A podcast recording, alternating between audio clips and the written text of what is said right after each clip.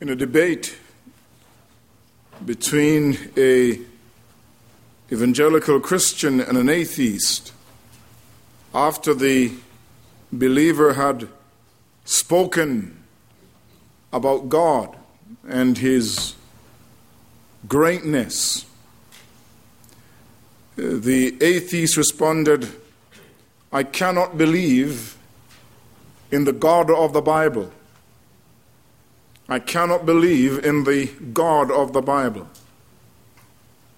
It appears that since the fall, man has been dissatisfied, not primarily with the notion that God exists, but with the type of God that Scripture declares exists. For the fundamental objection, it appears, that men have with God is not that God lives, but the kind of God who lives. Fundamentally, men want a different God. The God of the Scriptures does not seem inviting. They want a God of their own creation, a God who is like a genie in a bottle who fulfills our ever, every desire an indulgent God, a God like an old grandfather who greets our misdeeds with boys will be boys. We want a God who takes no offense and makes no demands. But the book of Deuteronomy presents the true God, a God who is both gracious and yet a God who also demands much from his people.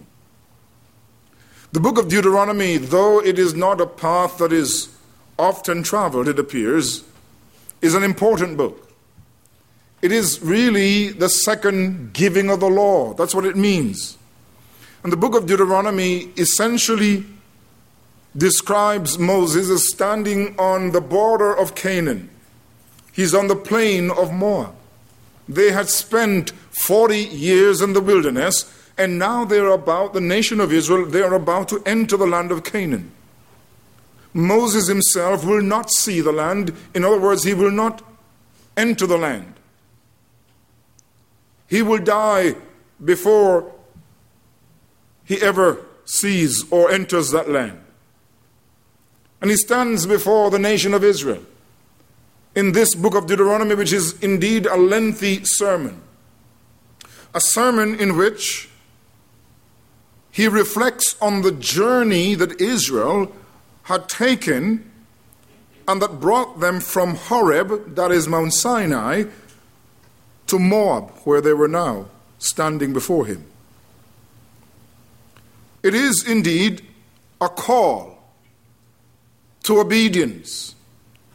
It is a repetition and reflection upon the Ten Commandments that they had been given. It is a sermon that focuses on renewal of the covenant with God. And then towards the end of the, of the sermon or of this book, there is, of course, description about Moses' successor, Joshua. There is blessing that he pronounces upon the tribes of Israel, and then the report of his death. But chapter 10 of Deuteronomy falls within that section in which the writer is calling for the people of God to be obedient to God.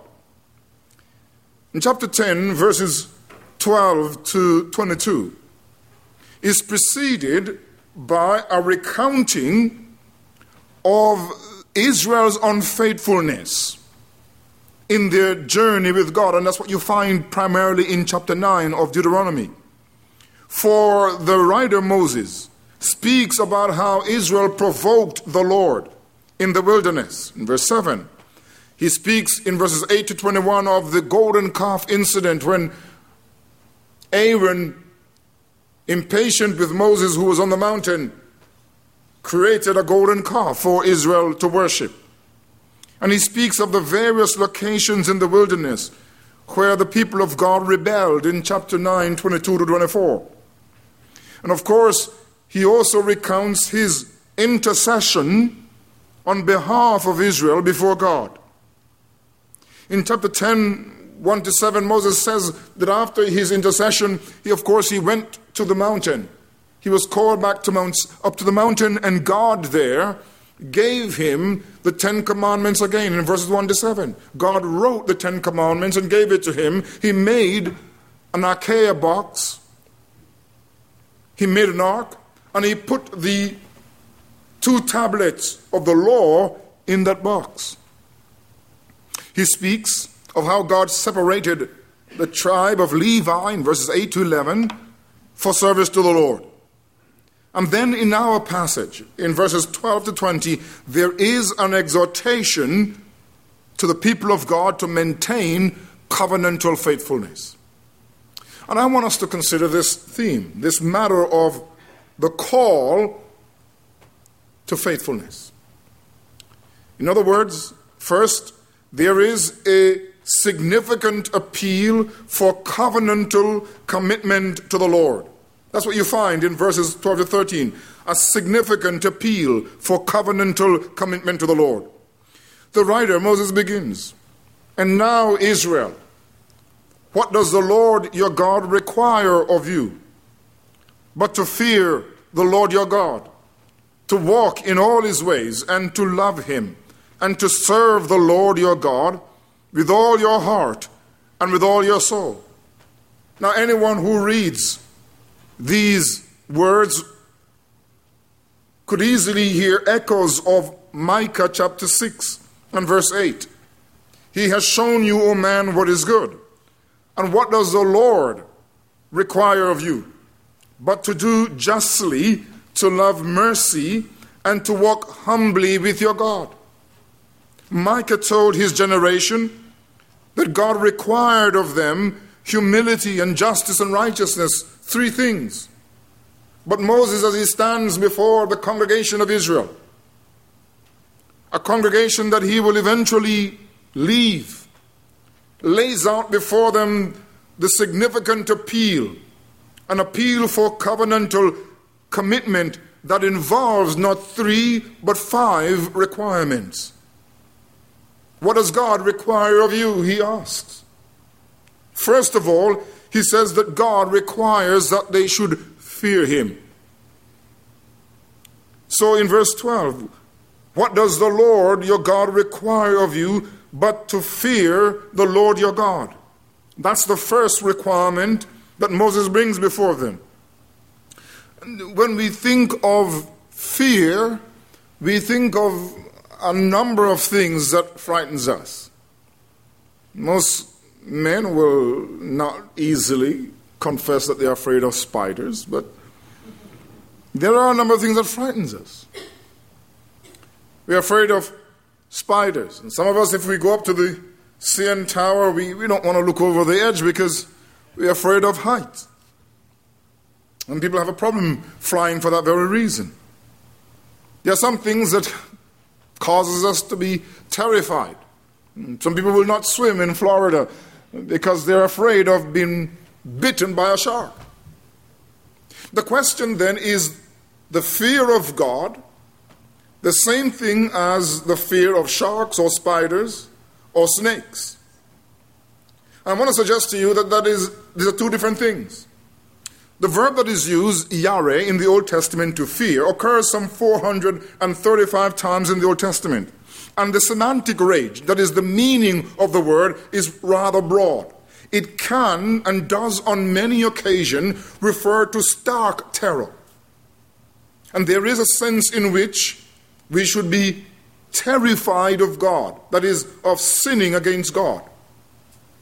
But very often, when yare is used, fear, it does not so much mean terror or dread but it is used in a special sense for reverence or reverential awe. That worshipful respect that we should have for God. And I don't want to tone down the emphasis of the word, but when he says, What does the Lord require of you? To fear the Lord your God. He's not saying that you must be terrified of God, but that you must hold God in reverential awe. You must see God as separate, as supreme, and give to him the kind of honor and respect that he deserves because of his position. There must be reverence. This is something that God requires that we do not treat his presence lightly, that we do not think of him lightly, that we will not respond to him lightly, that God is to be the exclusive object of reverential fear or awe. And this is not the dread of a moment, but it is to be a lifetime lived in the reverence for God.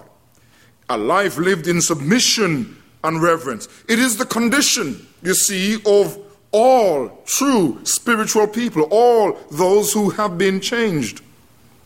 It is the beginning of wisdom. The fear of God is the starting point of true wisdom.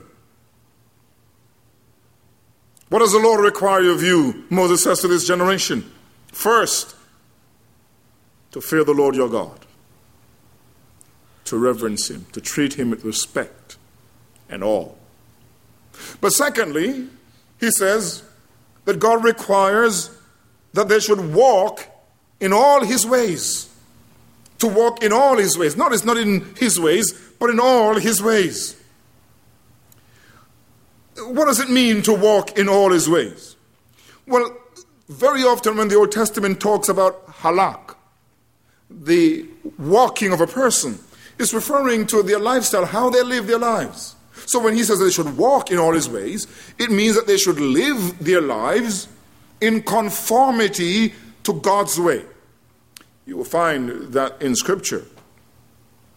We are told that God is the rock, and his work is perfect, and for all his ways are justice, a, a, God of truth and without injustice, righteous and upright is he, in Deuteronomy 32, verse 4. Or in Psalm 145, verse 17, the psalmist says, The Lord is righteous in all his ways, gracious in all his works. To walk then in the ways of the Lord is to live their lives in a manner that pleases him, a life to live their lives in a way that, that characterizes God. It is to live ultimately in conformity to all God's revelation, and particularly to live in such a way that we are in congruency with God's righteousness and justice. In simple terms, is to live justly and righteously before God, to live in full revelation of what God has revealed. Secondly, they are to walk in all his ways. But there's a third request, and I think that this request is at the very heart of what God commands. It is placed third in the middle of these demands. And it's there, I think, for a particular purpose. Because it's important that we see this as the main, as the basic call of God to his people. He says not only should they fear the Lord their God and to walk in all his ways, but they are to love him. They are to love him. In fact, the call to love God is central. We find this in the passage where we have the Shema in Deuteronomy chapter 6, where this, the writer says, You shall love the Lord your God with all your heart, and with all your soul, and with all your strength. Right after he says, Hear, O Israel, the Lord your God, the Lord is one. He says you're to love the Lord your God with all your heart, with all your soul, and with all your strength. And some ten times in the book of Deuteronomy, the writer calls upon the people of God to love the Lord. And to love the Lord with their whole persons. To love God means that they must think upon Him. Because if they're to love the Lord with all their heart, that is, with their mind, they must think upon Him. They must be obedient to him, for true love of God is revealed by keeping his commandment. How do we know that one loves the Lord? By this you will know if you love me, if you keep my commandments. You see, the, the heart must be engaged. There must be a desire for God, a longing for God, a delighting in God. You see, the one who loves God delights in God and delights in spiritual things. That person longs for the presence of God. That person seeks the presence of God. That person approaches God in prayer because he delights in the presence of the Almighty God. So, this love for God is affective. It does, in a sense, demonstrate itself through our affections. We want to be with Him. You know, you, you know, you, you know, some of you who were married when you were dating, you know, you're living in another part of the city. You couldn't wait on a Friday evening to, to meet the person who you love and who you're going to go out with. No, no, nobody who truly loves uh, another person say, well, you know what, you know, it doesn't matter if I see you now or never. We don't, we don't do that. We want to be with them. And those who love the Lord long for the Lord and desire Him. But those who genuinely love the Lord admire Him. They, they, they, they see in God His goodness and grace and they're attracted to Him. And those who love the Lord seek to please Him. They seek to please Him. You shall love the Lord.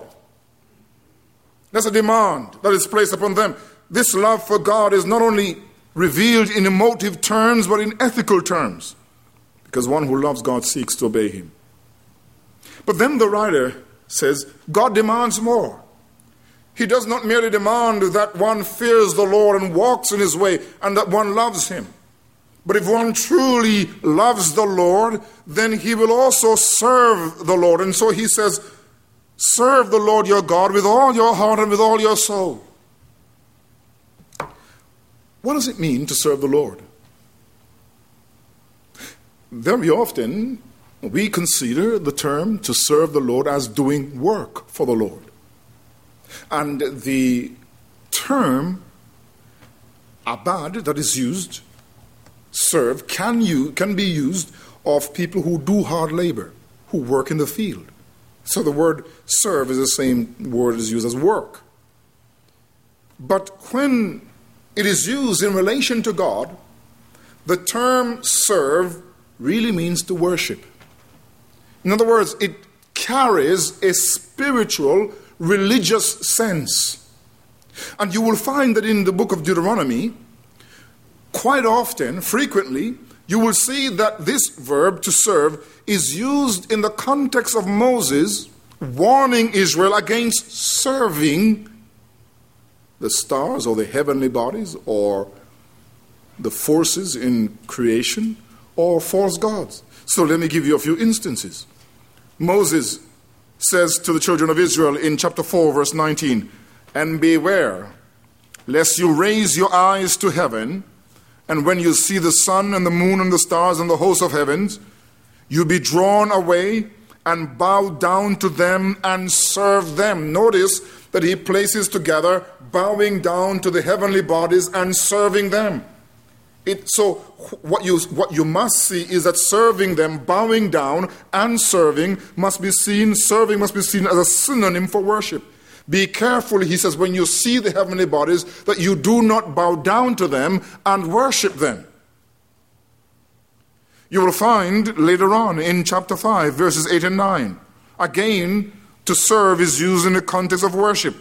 You shall not make for yourself a carved image, any likeness of anything that is in the heaven above, or that is in the earth beneath, or that is in the water under the earth, you shall not bow down to them nor serve them. For I, the Lord your God, am a jealous God.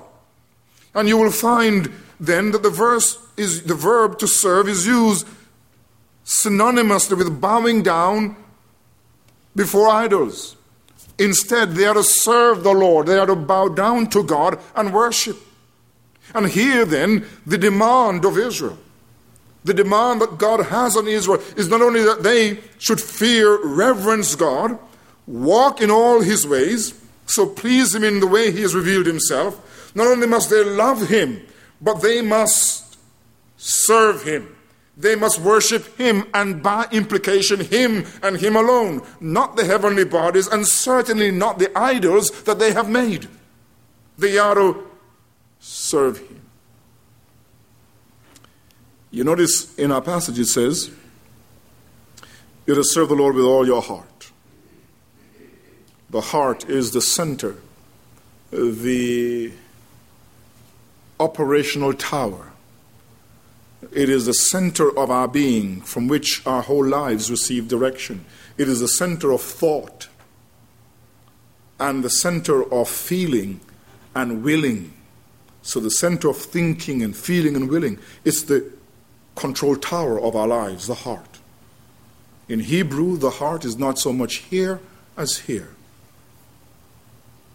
It says, You shall love the Lord with all your heart, with all your soul, with your whole entire being. You shall serve the Lord with all your being. But there is a fourth requirement that is to keep the commandments of the Lord. You see, those who love the Lord and those who worship Him will also be obedient to obey His commandments. You see, true worship of God manifests itself in keeping the specific commandments of God, the decrees, that is the entire revelation of God, with all of its commands, prohibitions, and stipulations, one writer says. And in other words, they are to do this for their well being. So that the, the text in verse 13 says that they are to keep the commandments of the Lord and his statutes, which I command you today for your good. That is your good. What do we then require? And we see then in this significant appeal a call to fear the Lord, a call to walk in his ways, a call to love him, a call to serve him, and a call to keep his commandments. But if we see the significant appeal for covenantal commitment, we see something of the justifiable ground for covenantal commitment to the Lord in verse 14. For Moses continues in the servant, indeed, heaven and the hev- highest heavens belong to the Lord your God, and the earth with all its all that is in it. So first of all, the question then is why? Why should they fear God? Why should they walk in his ways? Why should they love him, serve him, and obey him? Well, Moses tells them. He says in verse 14, Indeed, the heavens and the highest heavens belong to the Lord your God, the one who calls you to covenantal commitment, to loyalty and to faithfulness to him. First of all, he is the sovereign of the universe. And he describes something of the comprehensiveness of God's rule by using a figure, a literary figure of speech called a merism, where polar opposites, night and day, heaven and earth, these sort of things are used to mean and to encompass all things.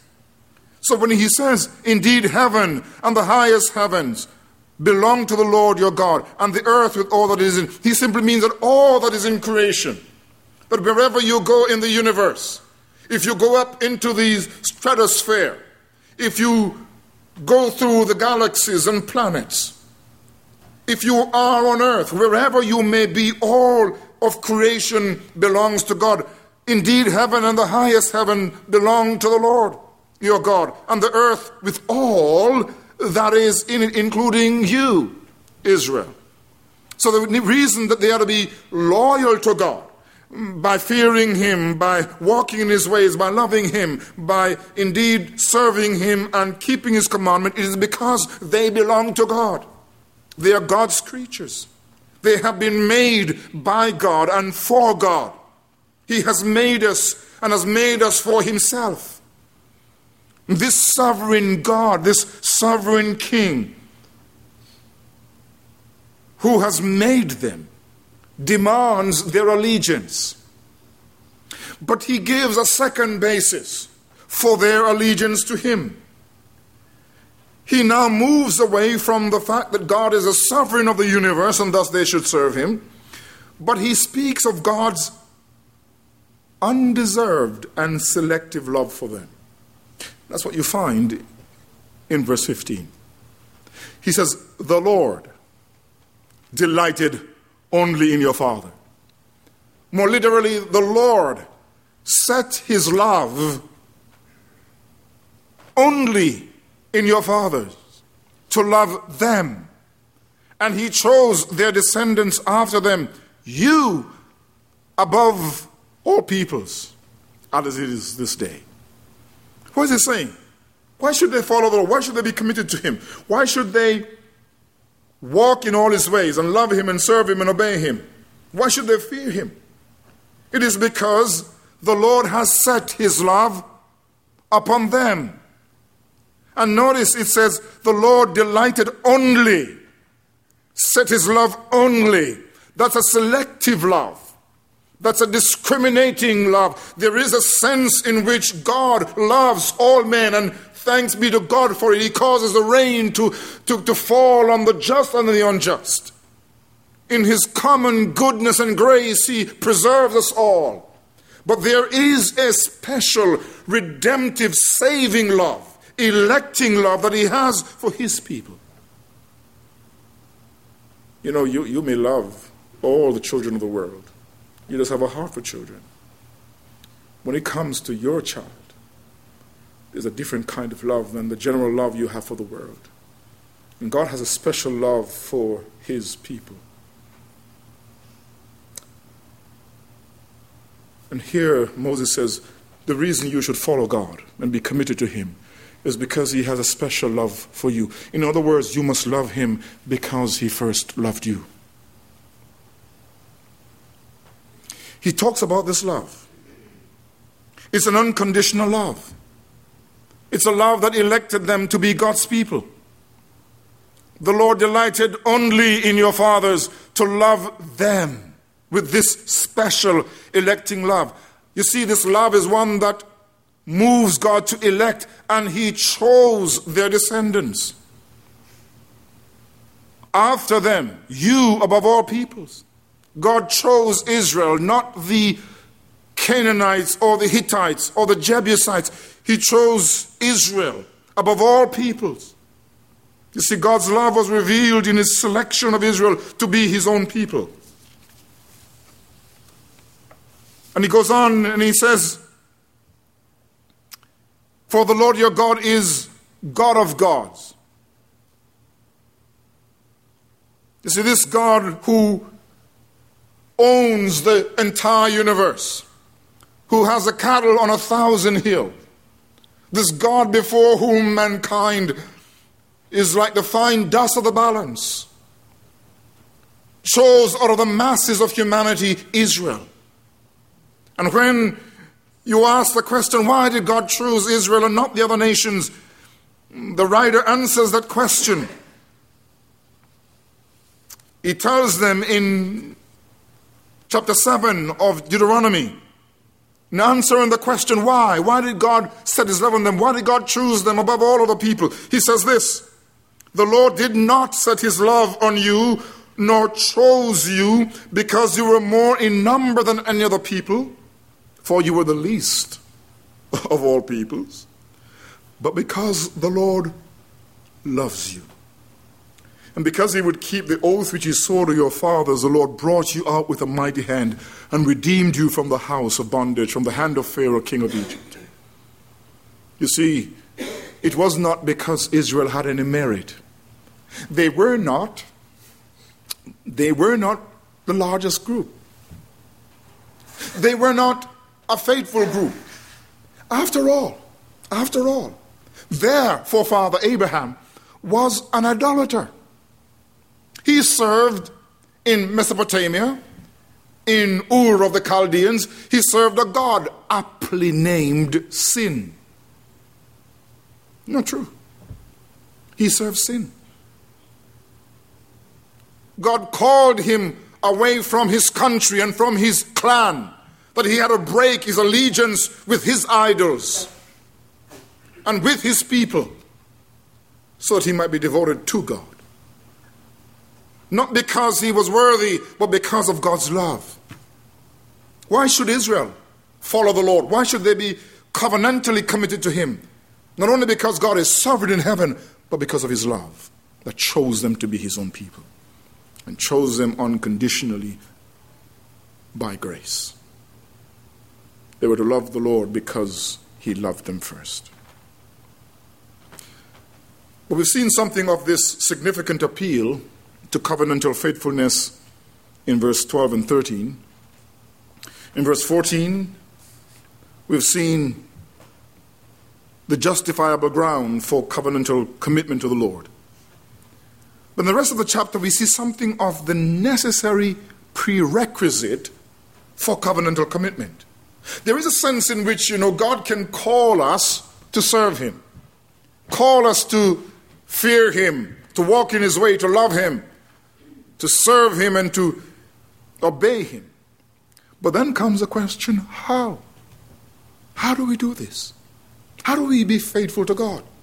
We see something of this in the text, for in verse 16, Moses says to them, having called them to faithfulness, Therefore, circumcise the foreskin of your heart and be stiff necked no longer, be rebellious no longer.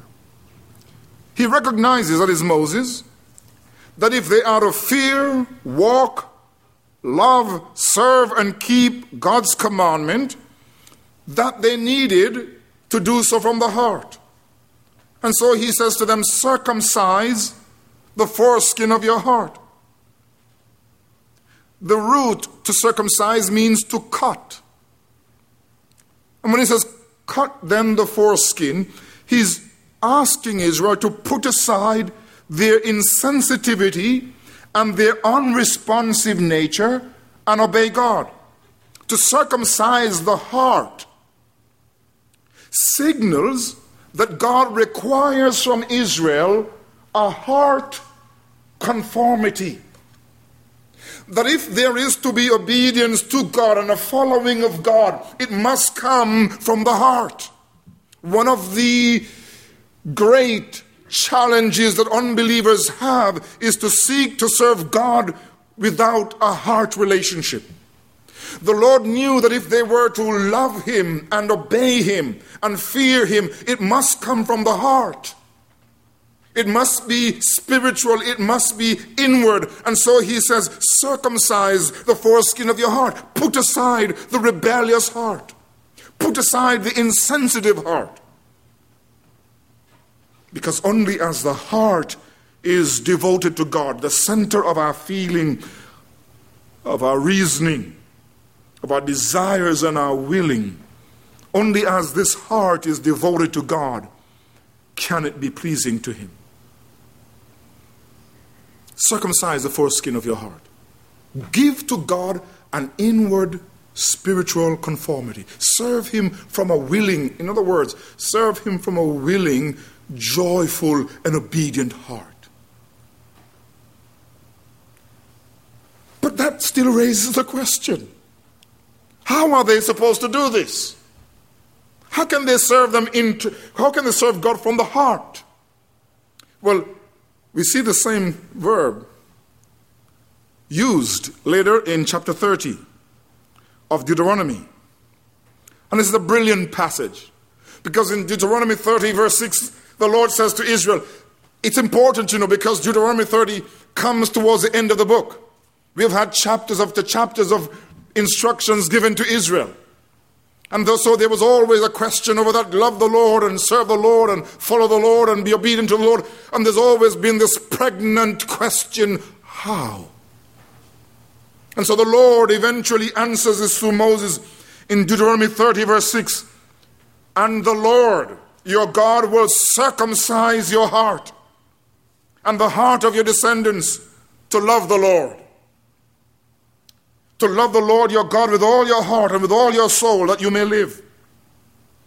You see, if Israel are to respond to God with a circumcised heart, a heart that is in conformity, willing and sensitive to God's, to God's requirements, God must Himself perform a heart surgery.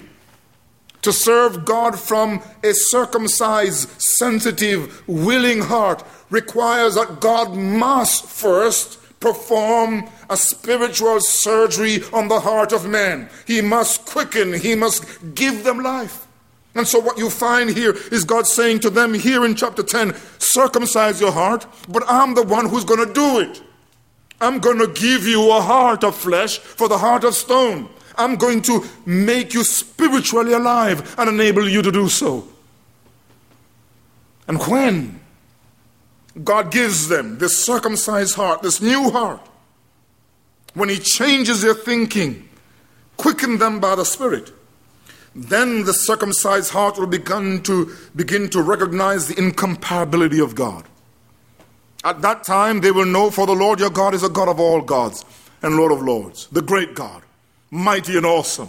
You see, those who are circumcised in heart will see something of the incomparability of God, the majesty of God, the greatness of God, the uniqueness of God. A God who shows no partiality nor takes a bribe. They'll begin to see that God is holy, that He administers justice for the fatherless and the widow, and loves a stranger, and gives him food and clothing. But notice, those who have a circumcised heart will see God who is incomparable. And they will also imitate God in His love for the stranger. So you find in verse 19, therefore love the stranger, for you were strangers in the land of Egypt. You see, those who have been circumcised in heart will imitate God, they will love strangers. Why? Because they were strangers. They were people without rights. And God was merciful to them while they were strangers in Egypt. And so he's saying, if you are to be followers of mine and you were to be following me, you must also reflect my love for those who are weak and vulnerable strangers. Because I loved and cared for you when you were weak and vulnerable as strangers. You see, loving God and obeying God from a circumcised heart does not only mean that we are passionate about God, but that we imitate Him by reflecting His love to those who are in need.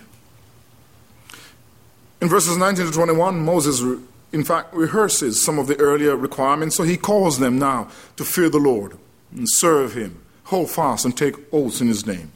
And he reminds them that He is their praise, the one whom they praise, and the one who is the basis of their glory. He is their God who has done great and wonderful things for them. And he reminds them about how God delivered them. They went down to Egypt as 70 and came out as a multitude as great as the stars of heaven. A hyperbole, but nevertheless to show that they had gone from being 70 people, and over the course of 400 years, they had become a mighty, mighty nation. When we think of a passage like this in our 21st century, we must legitimately ask how does this now apply to me? I think that we, it is important to note that today we who are believers are the true people of God. In the Old Testament, Israel, they were the people God chose to be his ambassadors, to shine his light among the nations to teach the nations. They were called to be a priestly people before the nations. They were God's people, God's elect. But in the New Testament, Scripture considers Christians to be the true Israel, the true Jew. In fact, 1 Peter 2 9 says, You are a chosen generation, a royal priesthood a holy nation, his own special people, that you may proclaim the praises of him who called you out of darkness into his marvelous light. You and I, if we are Christians, we are God's people. And we are God's people because of his divine electing grace. He has chosen us. You cannot read passages like Ephesians chapter 1 just as He chose us in Him before the foundation of the world, that we should be holy. You cannot read 1 Peter chapter 1 without recognizing that we are God's elect, that God has set His love upon us when we were sinners, that God loved us in eternity and chose us to be His own. That salvation is not about us choosing God, but God choosing us. And if any man makes a choice for God in this world, it is because God has already made a choice for him in eternity. Amen. Our choice is always dependent upon the choice of God and never the other way around. In other words, God does not choose us because we chose him. No, we choose to serve him because he has chosen us in eternity. We're God's choice. We were known to Him before we were in a mother's womb. He has placed His love upon us before our parents were conceived and the world was created. From eternity, you have been known to Him. You're God's people, God's choice. And He chose us freely and voluntarily. And He chose us even though we had no merit. There's no nothing in us that deserves to be chosen. You may say, well, how do we see that? 1 Corinthians 1, I'm just choosing a random passage because I could go anywhere in the New Testament.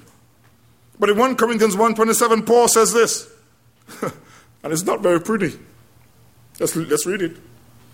But God has chosen the foolish things of the world to put to shame the wise. And God has chosen the weak things of the world to put to shame the things which are mighty and the base things of the world and the things which are despised God has chosen and the things which are not to bring to nothing the things are that no flesh should glory in his presence. You see, when God placed his love upon us, we had no merit to attract him. He did not choose us because we were lovely, but precisely because we were unlovely. There's nothing in us to commend us to him. And yet he placed his love in eternity and says, You shall be mine, and you shall make up my jewels. That's God's electing grace. And just as how Israel was to serve God, because though they were nobodies, God chose them to be somebodies. So we, who were nobodies, have been chosen to be somebodies. We must serve Him.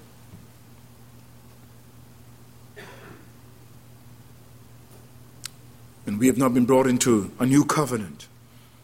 God chose us in eternity in time. He brought us through Jesus Christ. And His death on the cross, He brought us into a new relationship. It is Christ who died and delivered us from our Egypt, from our captivity and bondage, from that dark night of the soul. It is Christ who, by his blood, who rescued us. You see, all whom God has chosen, Christ has died for them. And those for whom Christ dies, the Spirit of God will quicken them and save them. As many as were chosen to life believed. That's what we're reminded by the writer Luke. But God's choice of us, God's salvation, demands from us devotion. What does the Lord require of us? We know what we require of God. And in fact, we have many requests for God. The Bible invites us to come to the Lord with our requests, to make known our needs to God. We're to come and pour our needs to Him. We have many requests for God, but God has requests for us. We often think about what we want God to do for us, but we don't often think about what God wants us to do for Him. But God has requirements for us because He's our sovereign King and because He's the one who has chosen us and saved us. What does God require of us? It's a question that you and I must ask. Lord, what will you have of me? What do you want from me? And the two concepts that summarize what God wants is fear. That when there is a healthy respect for God, when we recognize that God is God and that He's a consuming fire, that God is the one who gives life and takes it. That we are nothing that we live only by His behest. We live by His will and by His good pleasure.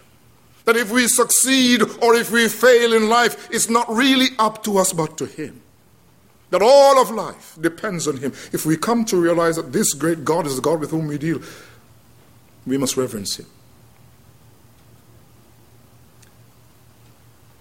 One of my great tragedies is that I do not fear God enough.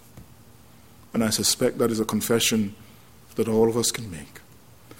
We do not treat God with sufficient respect. We think of God as one of us, but He's not. He requires that we reverence Him. And secondly, He requires that we love Him. These two, these two concepts essentially captures what we are required of God to do on his account to fear him and to love him because where there's reverence for God and love for God, we will walk in God's way, we will worship God, and we will essentially keep his commandments. Let me be very clear that the New Testament demands these of us. So the writer of Hebrews in chapter 12, 28 says, Let us have grace by which we may serve God acceptably with reverence and godly fear. You mustn't think that the fear of God, respect for God, is an Old Testament idea. The writer of Hebrews says, Let's serve God acceptably. How do you serve God in a manner that is acceptable or appropriate? By having godly fear, by reverence, Jesus tells us that the greatest commandment in the New Testament is to love the Lord our God with all our hearts and with all our soul and with all our mind. Paul tells the Corinthians that anyone who does not love the Lord Jesus Christ, let him be anathema, let him be cursed. So we are required to love the Lord. But love for the Lord, this vertical relationship with God, must be worked out on the horizontal plane where we not only show love for God, but love for our neighbor. You see, it is by loving the stranger that we manifest an aspect of loving our neighbor. We cannot live in a world where we see people suffering around us, that we are unconcerned about their condition, that we will not help them even when we have the means, and yet we declare that we love God. It is not possible to love the God who you cannot see if you cannot love your brother who you see. And so, what I'm arguing is that we are called upon to demonstrate love for God, and one of the ways we do so is by loving our brother, who's in this case the stranger. But I won't leave you there. Why is it possible? Why is it possible that you and I can live for God, follow Him, serve Him, love Him, worship Him, well, it is because of what God has done. The Apostle Paul says it this way For we are the circumcision who worship God in the Spirit, rejoice in Jesus Christ, and have no confidence in the flesh. This call to be faithful and loyal to God is not a call to depend upon our strength. No, no, no. It's addressed to us because God has saved us. Paul says, You are the circumcision. You are the ones whom God has given a new heart. And even though you are not yet perfected, even though we are still traveling on this road to glory, even though we still fail, what we do know is that though we are not perfect, we are new creations because Christ has saved us. He has given us a new heart, programmed with righteousness. He has given us the ability to think His thoughts and to love Him and to serve Him. And so the call to serve God is to call to serve God by God's strength, by God's grace, because He has given us a circumcised heart. You, you, by the grace of God, are able to serve Him, though not perfectly, but genuinely, because He has made you new. He has given you the power and He'll give you the grace you need to live godly, to fear Him, to walk in His ways, to love Him and to serve Him with all your heart. May God help you to depend upon Him. May you come before Him and say, Lord, what do you require of me? Maybe He will tell you, you've got to break off from your sins. You've got to devote yourself to more worship. You've got to draw nearer and closer to God's people. What does God require of you? That's a question we must ask. But fundamentally, He calls you to fear Him and to love Him. May He do that within us by His grace. And He who has called us will do it for His sake. Amen.